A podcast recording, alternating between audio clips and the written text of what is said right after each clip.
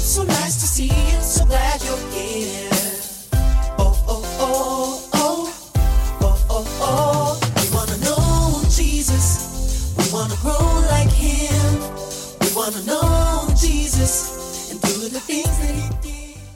So good to be with you. We're so excited. I love doing baptisms. It's brilliant. I'm so excited, partly because it's just this amazing time uh, to baptize people, and also because Chikwaza hates getting cold, and I just love seeing him freeze in the pool. Guys, can I encourage you to come in, take your seats, make yourself at home? If you have um, a Bible with you or your phone or whatever, I'd love you to turn to Ephesians chapter 5.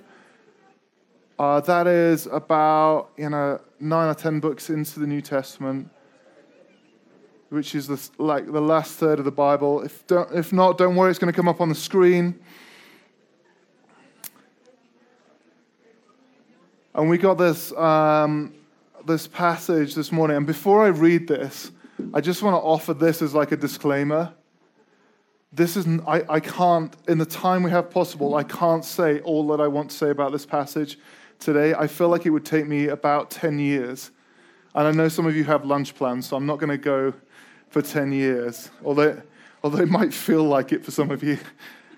Um, so let's just jump into this. And my, my encouragement this morning is can we try and hear what God is saying and not what the cultural noise is saying about this passage?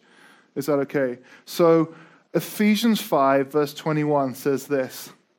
Submit to one another out of reverence for Christ. Wives, submit yourselves to your husbands as you do the Lord. For the husband is the head of the wife, as Christ is head of the church, his body, of which he is the Savior. Now, as the church submits to Christ, so also wives should submit to their husbands in everything.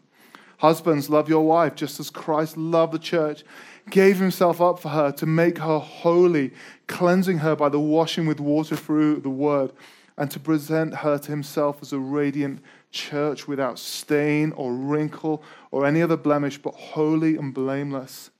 In this same way, husbands ought to love their wives as their own bodies. He who loves his wife loves himself.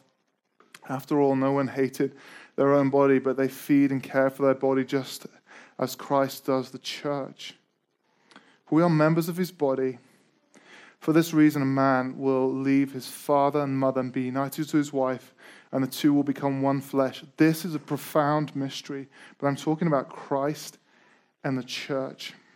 However, each of you must also love his wife as he loves himself, and the wife must respect her husband. Lord God, we just pray that we can hear what you're saying, not what our culture or our media is saying, but Lord, hear what you're saying in the midst of this today. Come, Lord Jesus, and speak to us by your Spirit, we pray. Amen.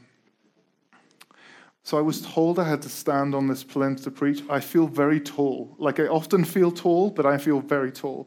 So um, forgive me if I thought to sort of slide down a little bit. I once saw this passage taught in church, and the person had been asked to read the scripture before handing over to the person who's preaching. And instead of at the end saying, uh, This is the word of the Lord, he turned and looked at the preacher and went, Well, good luck with that one. um, so if that's what you're feeling, I would appreciate that. Just a really quick disclaimer I've read so much on this. Like, I've read books and books and books and commentaries and everything. And a lot of it is at best a bit trite, if I'm honest. And at worst, demeaning or demoralizing or destructive around this, this topic. I've really enjoyed some of the stuff um, Jon Tyson's done, some of the stuff John Stott, he, like even John Mark Comer's stuff on this. Apparently, to speak into this passage, you have to be called John. Um, so if you want to go there, check out some more. I'm not going to be able to get through everything today. This is a passage that um, speaks a lot about marriage. Why, why here when everyone's not married? Well, I think several reasons. Firstly, this was written to the church at large. Um, and it's important whether you're married, unmarried, whether you're desperate to be married, whether you're glad that you're not married, that we kind of have a healthy view of what this relationship looks like. Secondly, the larger context of this passage is a vision for the church of how Jesus loves his church. And Paul's trying to explain that to us. It's important we get our heads around that. And thirdly, I think we all have a responsibility to help each other. And part of that is understanding what marriage is, is about. We live in a moment where to talk in any way like this passage is, is considered at best archaic and if not abusive. And here's the thing often with really good reason. Throughout church history, this passage and others like it, because this is referenced a lot, uh, it's not in isolation. They've been used to bring misery, abuse, pain, and suffering. I think we just need to acknowledge that. And as the church say, we are sorry for the ways that this scripture has been handled poorly. And coupled with that, we live at a time, probably for the first time in history, where the traditional understanding of gender and identity are being challenged at large. Not just in kind of individual um, spaces, but challenged at large by our culture, certainly in the Latin West, and increasingly that we may want to ignore it on our own doorstep. We live in a cultural time where the thing that is promoted is a personalized secular salvation, which is the hope that we can bring about salvation by ourselves and for ourselves. Like, this is my feelings, this is my rights, these are my opinions, and the things that will bring about salvation. And we look to push for them and uphold them. But with this, particularly in the areas of sex and sexuality, what we thought would bring freedom and emancipation and newness of life has brought pain and disorientation and societal anxiety. And this morning, some of you are like, I can't even believe you would read that passage out in church. But I want to ask something this morning. I think increasingly a lot of us have pain, confusion, suspicion about marriage. But I want to challenge us to suspend our judgment. Because, firstly, this wasn't written to our context. The implications are definitely for us, but it wasn't written to our context, it was written to a different time and culture. And I think we need to have to, the grace to hear what God might want to say through this. I think the danger is we don't hear what's being said. Either we hear nothing or we hear something that's not in there. And something with, with something so powerful and important, I think it's right we, we try and listen well on this we've seen this beautiful letter of Ephesians that we've been going through, a vision that Paul has given to the church, understanding this is who Jesus is, this is what he's done, this is who he is, and this is who we are in him, and what God's vision is for his people. And then Paul shifts gears from these kind of grand themes to this is what this looks like in our midst. This is what this looks like in, in unity the hope of the body of Christ, the authentic oneness that we're called to. And then into a vision of Christian living. And we wind up here with kind of this idea for Christian households. So Paul is writing to a church that's in the midst of a, of a, a city, a thriving city like Nairobi, like bustling, hurrying. It's this trade center, but also has this really dark underbelly. And Paul writes this passage about men and women understanding one another in, in a cultural context that for many, this was written into a time and culture that for many, but particularly women, was brutal. This was written to a patriarchal society where women were inferior. That's the way they were viewed. Women were not people in the Roman Empire, they were possessions. They were essentially seen as a useful way to manage the house. I look after the children, keep things tidy, and men would look for friendship and sexual fulfillment elsewhere. And even within Jewish culture, the, the men would begin the day with a prayer like this Thank you, God, I'm not a slave. Thank you, God, I'm not a Gentile. And thank you, God, I'm not a woman. And it's hard to estimate the impact this was having as the marriage breakdown across the Roman Empire was huge. But it was seen to be rotten from the core to the point where kind of like you'd have female babies just discarded on the roadside because they were just they served no functional role in taking the family forward. And in this passage, Paul writes into this context, he says, This is about husbands and wives. Then he goes on to children and parents slaves and masters, which feels like a really interesting trio to pin household living on. But this society had been so shaped by Greek and Roman values. of which standing large in the way that they thought about community was Aristotle's vision of the household living. And in Aristotle's vision of household living, um, the, the, the stuff he'd put down was to say three things Husbands, this is how you treat your wives. Fathers, this is how you treat your children. And slaves and masters. So Paul is writing not into a cultural vacuum. He's referencing the literature that was shaping the culture at large of his time. And Paul's using what we call kind of like a lifestyle apologetic, where essentially he uses the cultural framework at large and teaches the way of Jesus through what they already understood, but he flips it on its head and he subverts it. Paul is bringing the entirety of Jesus to bear on the social structures of the day, and he's looking to subvert them through doing it. At the time, there was this kind of uh, anti Rome movement. There was this rise of feminism. Um, one of the kind of haunting images was uh, this women saying, We can do exactly the same as men do. So they would go out hunting, bare chested, to go and hunt for wild pigs, apparently. But to this people, where this was moving, there was a rise of violent feminism, but there was also this massively patriarchal society. We have Paul going to this people who are unchurched, unJesus, to try and explain what it means to live the way of our Savior.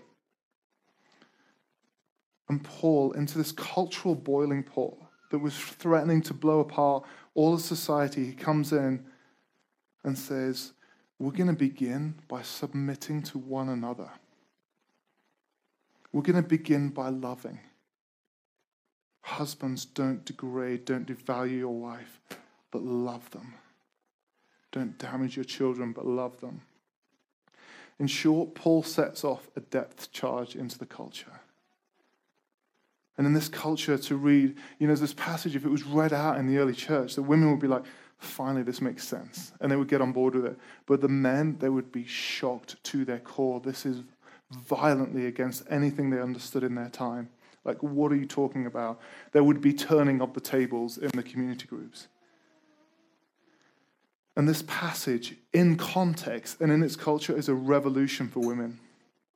And it's why in the first like 350 years or so, the early church, you know, women found a space and a place in that that they'd never had in society. It's why they became leaders and thinkers in the early church, and one of the reasons that Christianity took over the known world. So let's kind of, on that, the backdrop of that, let's jump in and deal with this passage.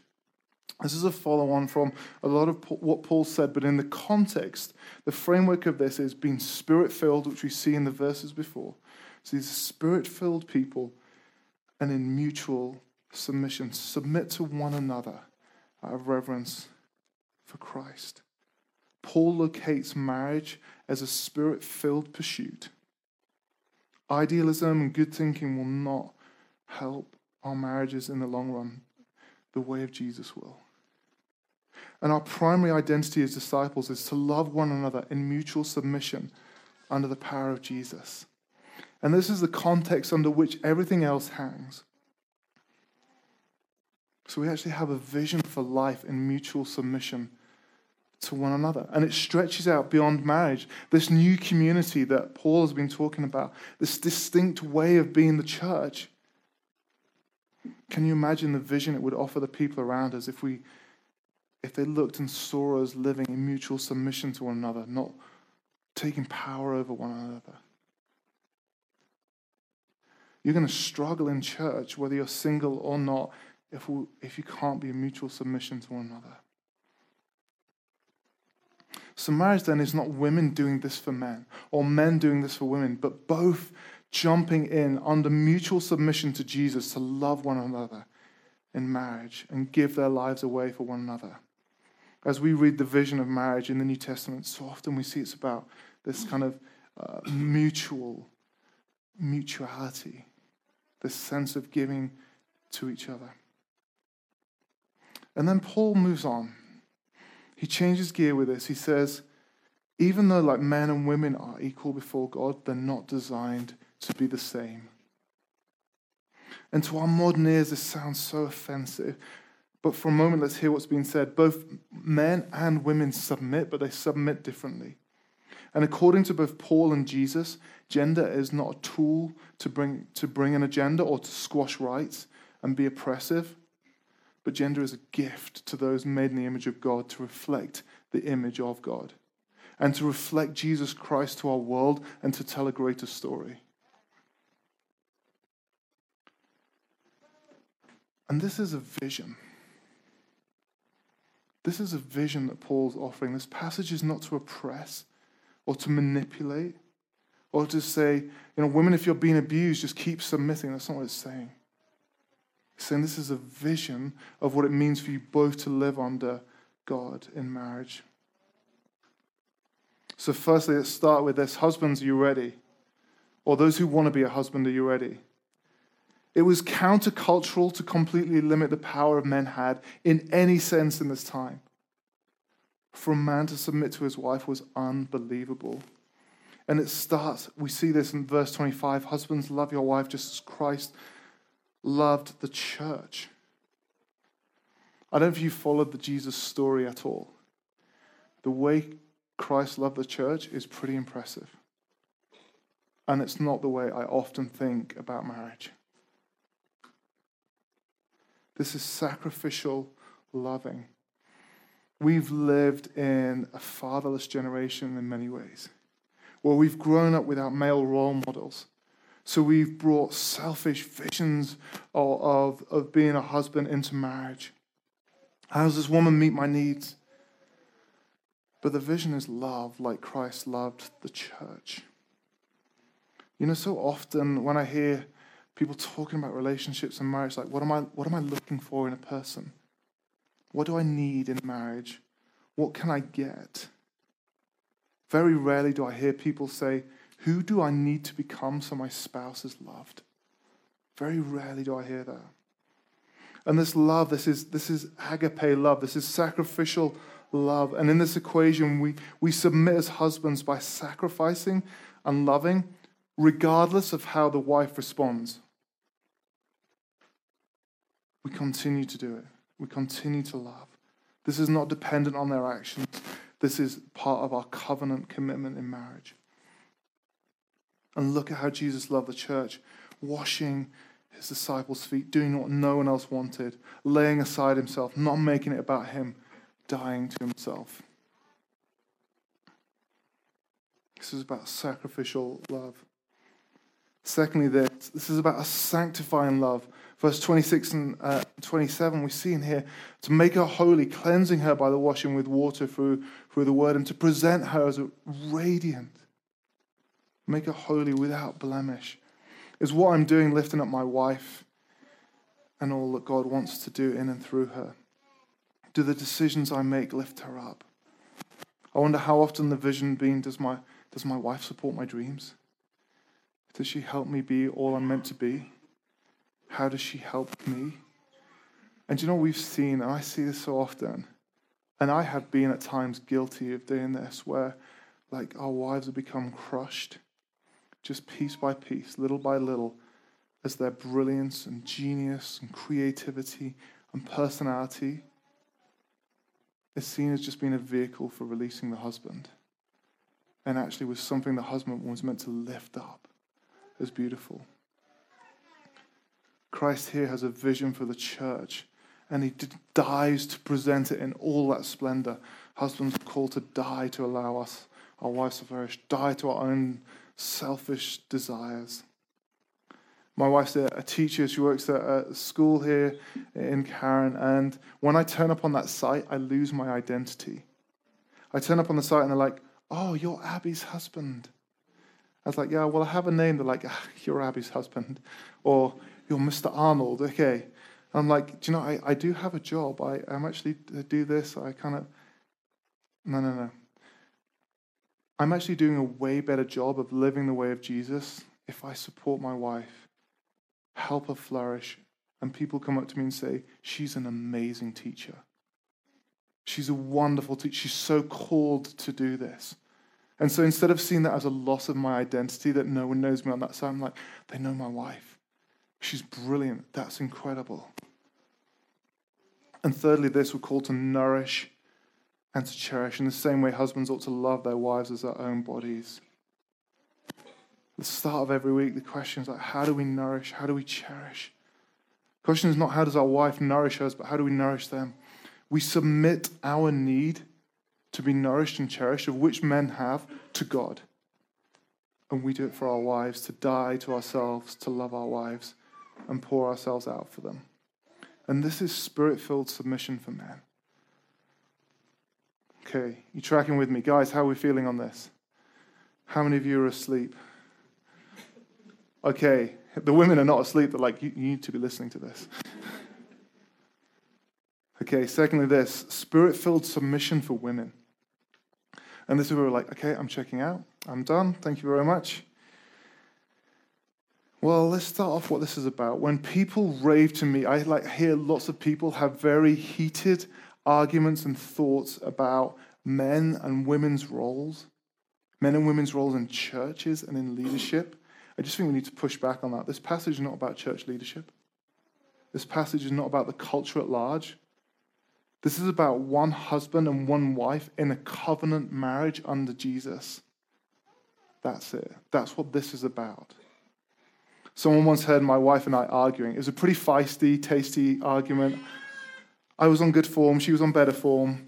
And the person heard what Abby called me and the things she said about me. And this person jumped in and agreed. They're like, You're so right. Chris is just like that. And my wife's face changed. It became like thunder. And she looked at this person and said, How dare you say that about my husband? He was like, But I, I thought I just heard you say this about him. And she went, Yes, but we're in a covenant marriage. We're in a covenant relationship that you're not part of. You don't speak about my husband like that. And I was stood behind her going, Are you listening? You, you don't speak about me like that, okay? My wife can say things about me that no one else is allowed to. We're in a covenant relationship. And this passage is about that. It's about the context of marriage inside the covenant. This is not submission to men at large in our culture like it's been used often to oppress and to push down. That's not what this is but to a man in a marriage in the context of mutual submission. And we see actually that there's a vision of, of being godly women that we often miss throughout the scriptures that we fail to uphold. This is just one example. This is Proverbs. You guys might know some of this. A wife of noble character who can find, she's worth far more than rubies. Her husband has full confidence in her and lacks nothing of value. She brings him good, not harm, all the days of her life. And what does this look like? She selects wool and flax and works with eager hands. She's running an online craft stall. She's like a merchant ships bringing food from afar. She also has a farmer's market on the side. She gets up while it's still the night. She provides food for the family and portions for her female servants. She's a manager, she's in leadership. She's got people under her. She considers a field and buys it, and out of her earnings, she plants a vineyard. This woman is in real estate and she dabbles in wine on the side. She sets about her work vigorously. Her arms are strong for the task. She goes to the gym and she works out at CrossFit. She sees that her trading is profitable and her lamp does not go out at night. She's trading in stocks and making this work. When it snows, she has no fear for her household, for all of them are clothed in scarlet. She makes covering for the bed. She's clothed in fine linen and purple. She's got a textiles company going on. She's a designer. Her husband is respected at the city gate, where he takes his seat among the elders of the land. She makes linen garments and sells them and supplies the merchants with sashes. She's running retail. She's clothed with strength and dignity. She can laugh at the days to come. She's the life of the party. She speaks with wisdom, and faithful instruction is on her tongue. She's got a grad degree in English, and she's a part time business consultant. She watches over the affairs of her household and does not eat the bread of idleness. She's a domestic manager. Her children arise and call her blessed, her husband also. And he praises her. Many women do noble things, but you surpass them all. Charm is deceptive and beauty fleeting. But a woman who fears the Lord is to be praised. Honor her for all that her hands have done, and let her works bring her praise at the city gate. She has influence in society. This is a vision of what healthy marriage and spirit filled wives can look like. This passage is not about can we push women into the right place, it's about how do we lift them up to be brilliant. This isn't stifling, this isn't an oppressive image. So when he says wives submit, what does it mean? Well, a better question is what are they submitting to? They're not submitting to rules and commands. She is submitting to a man who is dying to himself to do the best for her, trusting that he wants the best for her, to love her at all times, choosing to allow herself to be loved. But this is only in the context of is the man loving the wife properly? This sense of submission only follows if the husband is loving her like Christ loved the church.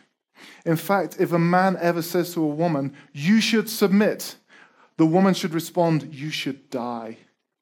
And that should be the vision that we are able to offer to people. All of a sudden, the women are taking notes, I've noticed. this is the vision. But in our kind of emotional independence, in the trauma of this moment we live in, we can't see this. But I think, and I think, given what we go through as society, the trauma that many women have been through, the pain and damage we see, we're generally terrified that we can give ourselves to one another in vulnerability and mutual submission. I think, by and large, we're generally terrified of that. And we look at the role of husbands and go, yeah, when's that going to happen? And the curse of the fall, the desire will be for your husband who will rule. We're terrified if we let people in that the husband will rule like a tyrant, so we push back and we keep our distance. And the husbands look at this passage in Proverbs and said, Yes, I would take a wife like that, but she's not, so I don't do my part.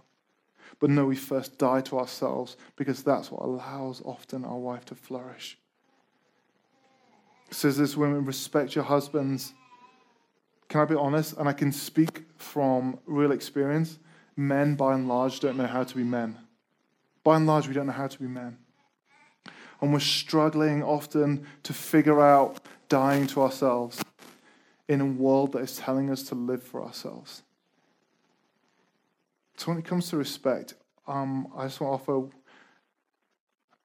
when men try this stuff, when they're like, I am trying to figure out what it means to love you and die for you, don't be like, is that the best you can do?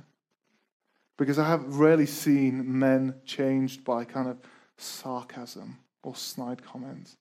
Try and respect a little bit of what they're doing. I remember the first year of our marriage, I said to Abby, I said, What do you want for your birthday? And she kind of mentioned stuff. She said, she said joking that I'd like a hairbrush. Um, so I got her one and I wrapped it up. And I, Martha, stop it. and I even got a nice card to go with it. And on her birthday, she was so gutted. She was devastated. She's like, How dare you? She's like, This, just so you know, is not a present. It is a coded request for a punch in the mouth. just so you know, I am now the best present giver in my wife's world. You ask her, bar none. And it's not by coincidence that she is not here. She's teaching kids. I am my wife's best present giver, bar none. I'm outstanding at it. I know her tastes, her style, what she likes. But it has taken time. And there have been some failures along the way. Respect your husband as they're trying to follow the way of Jesus. And the goal of this is that it becomes a portal and a vision to this true story of redemption to show Jesus. Jesus. Paul says here, this is a profound mystery, but I'm talking about Christ and the church. In a world where marriage has been moved from being a covenant to a contract, and if the contract is not fulfilled, we check out. Where marriage has become convenient child rearing strategies or often huck up strategies our marriage is designed to become prophetic witness to the redemptive love and grace of Jesus Christ. And even in our brokenness, it has an opportunity to do that. It's not that we don't get things wrong, we do. Abby and I definitely do. But the way we choose to handle each other in the midst of that is hugely powerful to the people around us and we begin to offer a bigger vision of Jesus Christ. Let's pray. Lord God, you know so often the, the pain in marriage, the pain in not being married, what we bring in relationships. But Lord, I ask what we're in the midst of now, whether we are happily single, unhappily single, happily married, unhappily married, whatever it is we're facing, Lord, I pray we would use it as a vehicle to show you that we be a people who mutually submit to one another because we love you and we place you at the head. Lord, I pray for those who are in tough and abusive marriages that they, Lord, would see you. Come, Lord Jesus. Would you restore your sense and hope for relationships, we pray. Amen. Guys, would you just stand up with me for one minute? I just want you to stretch. Turn to the person next to you and say, Wasn't that an amazing sermon? that guy is so funny, right? I'm just kidding.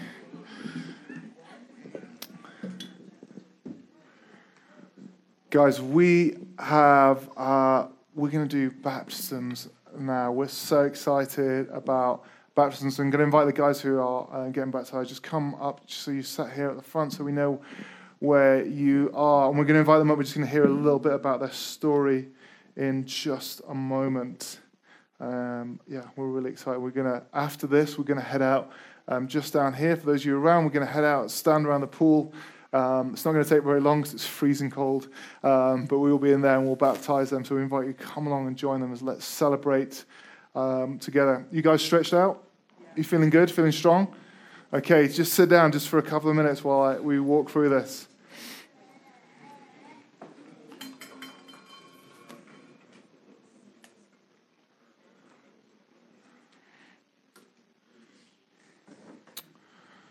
So, guys, for those of you who don't know why we do baptism, I just want to give you a brief kind of walk through this.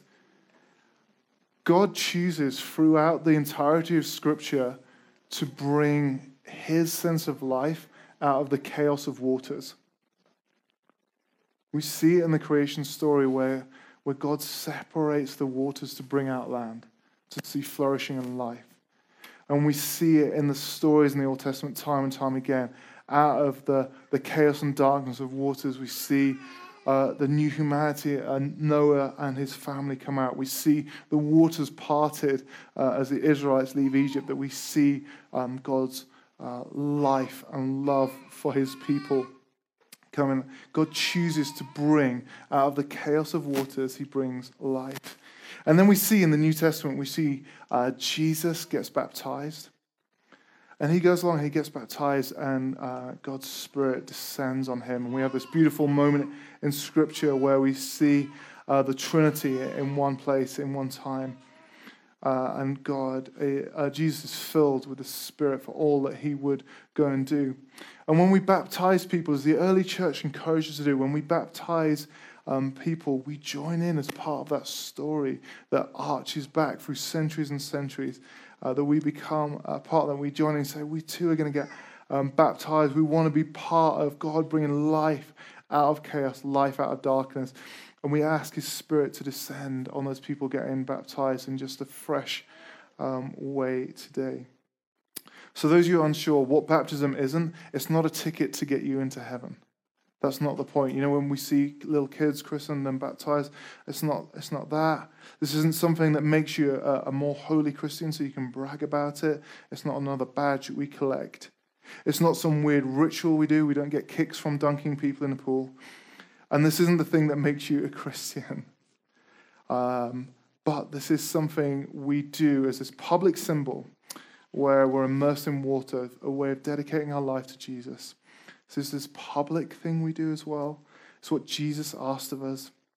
So, the one of the ways that Jesus says we can symbolically surrender ourselves to what Jesus wants for us again. And it's this opportunity to publicly profess our faith, the sense, the symbolic sense of our, our sins being cleansed in the water and new life coming out. So, just so you know, if you're sat here and you're not sure, you don't have to be baptized to be a Christian. That's okay. But baptism is something you, you need to do once. It's not something you need to keep on doing. Uh, this is not something we do for babies either. We dedicate babies. We say, parents, we want to challenge you to bring them up the way of Jesus, um, but we want to uh, baptize them in water when they're able to make their own decision about this. So I'm going to invite um, Brill. Do you want to come up first? Let's put our hands together for Brill.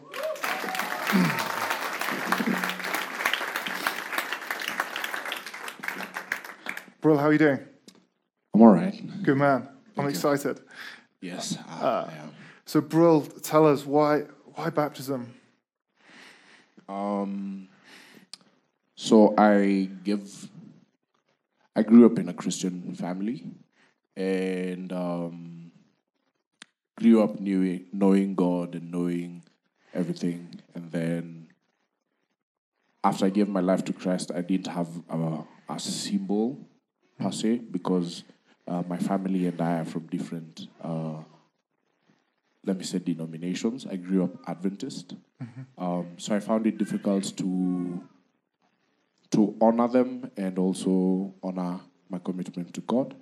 Um, so it took me some time, but after a while now, I realized, okay, um, I'm ready enough. So I decided. And what difference does Jesus make to you? Uh, all the difference. Uh, I try to live my life through Him, serving Him, try to use Him as my compass for everything that I do. Amazing. Yes. Awesome. Thanks, Brill. And for those of you who don't know, Brill's an amazing saxophonist. Shirley, why are you getting baptized? I think throughout my life, I have walked with God. He has shown me that He is my nurturer, my caretaker, my provider. Um, yes, we have our fights, but He has shown me that He is just behind me all the time. So this baptism is more or less more like a cleansing and accepting that I am ready to walk even deeper with Him. Amazing. And what difference does Jesus make to you? I think just like him, everything. I can't. I don't think I can start a day without talking to him, or even end a day without talking to him, or even in between when I'm facing some frustration, I just say a little prayer with him and be like, "Yo, can you please just guide me through this?" And yeah. Amazing. Awesome. Shirley, let's put our hands together for Shirley.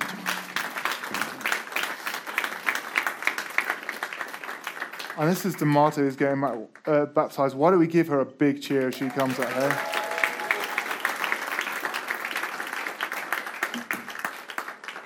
Here you go. How are you doing? Fine. You already have your t shirt on like me. Yes. Well done. Why are you getting baptized today? Uh, I wanted to become baptized because of um I, I don't I don't feel that I wanted to become baptized because I felt like I wanted to become more with God and because every time I see children getting baptized on videos I see them looking very happy. And I wanted to feel that way. And that when I was when I was told that I could be baptized, I was very scared at first, and then I was told that mm, that it's not going to be too scary and of how happy I'll feel, and that I can't wait to be baptized. Brilliant. Why don't we put our hands together? Hey, guys. Well done. So, guys, when we're out there by the pool, just so you know what we're going to, we, we say three things. We say, um, Do you accept Jesus Christ as your Lord and Savior? Do you renounce the devil and all his works? And you commit to follow Jesus all days of your life? And then we're going to dunk them in the pool. Uh, and we're going to baptize them. We're going to do it properly. Okay. So, guys, can I encourage you? I'm going to chuck some shorts on. We're going to meet you out there in just two minutes. The pool is out of here, turn left, and it's over there. So just follow follow Mike. Mike knows where he's going.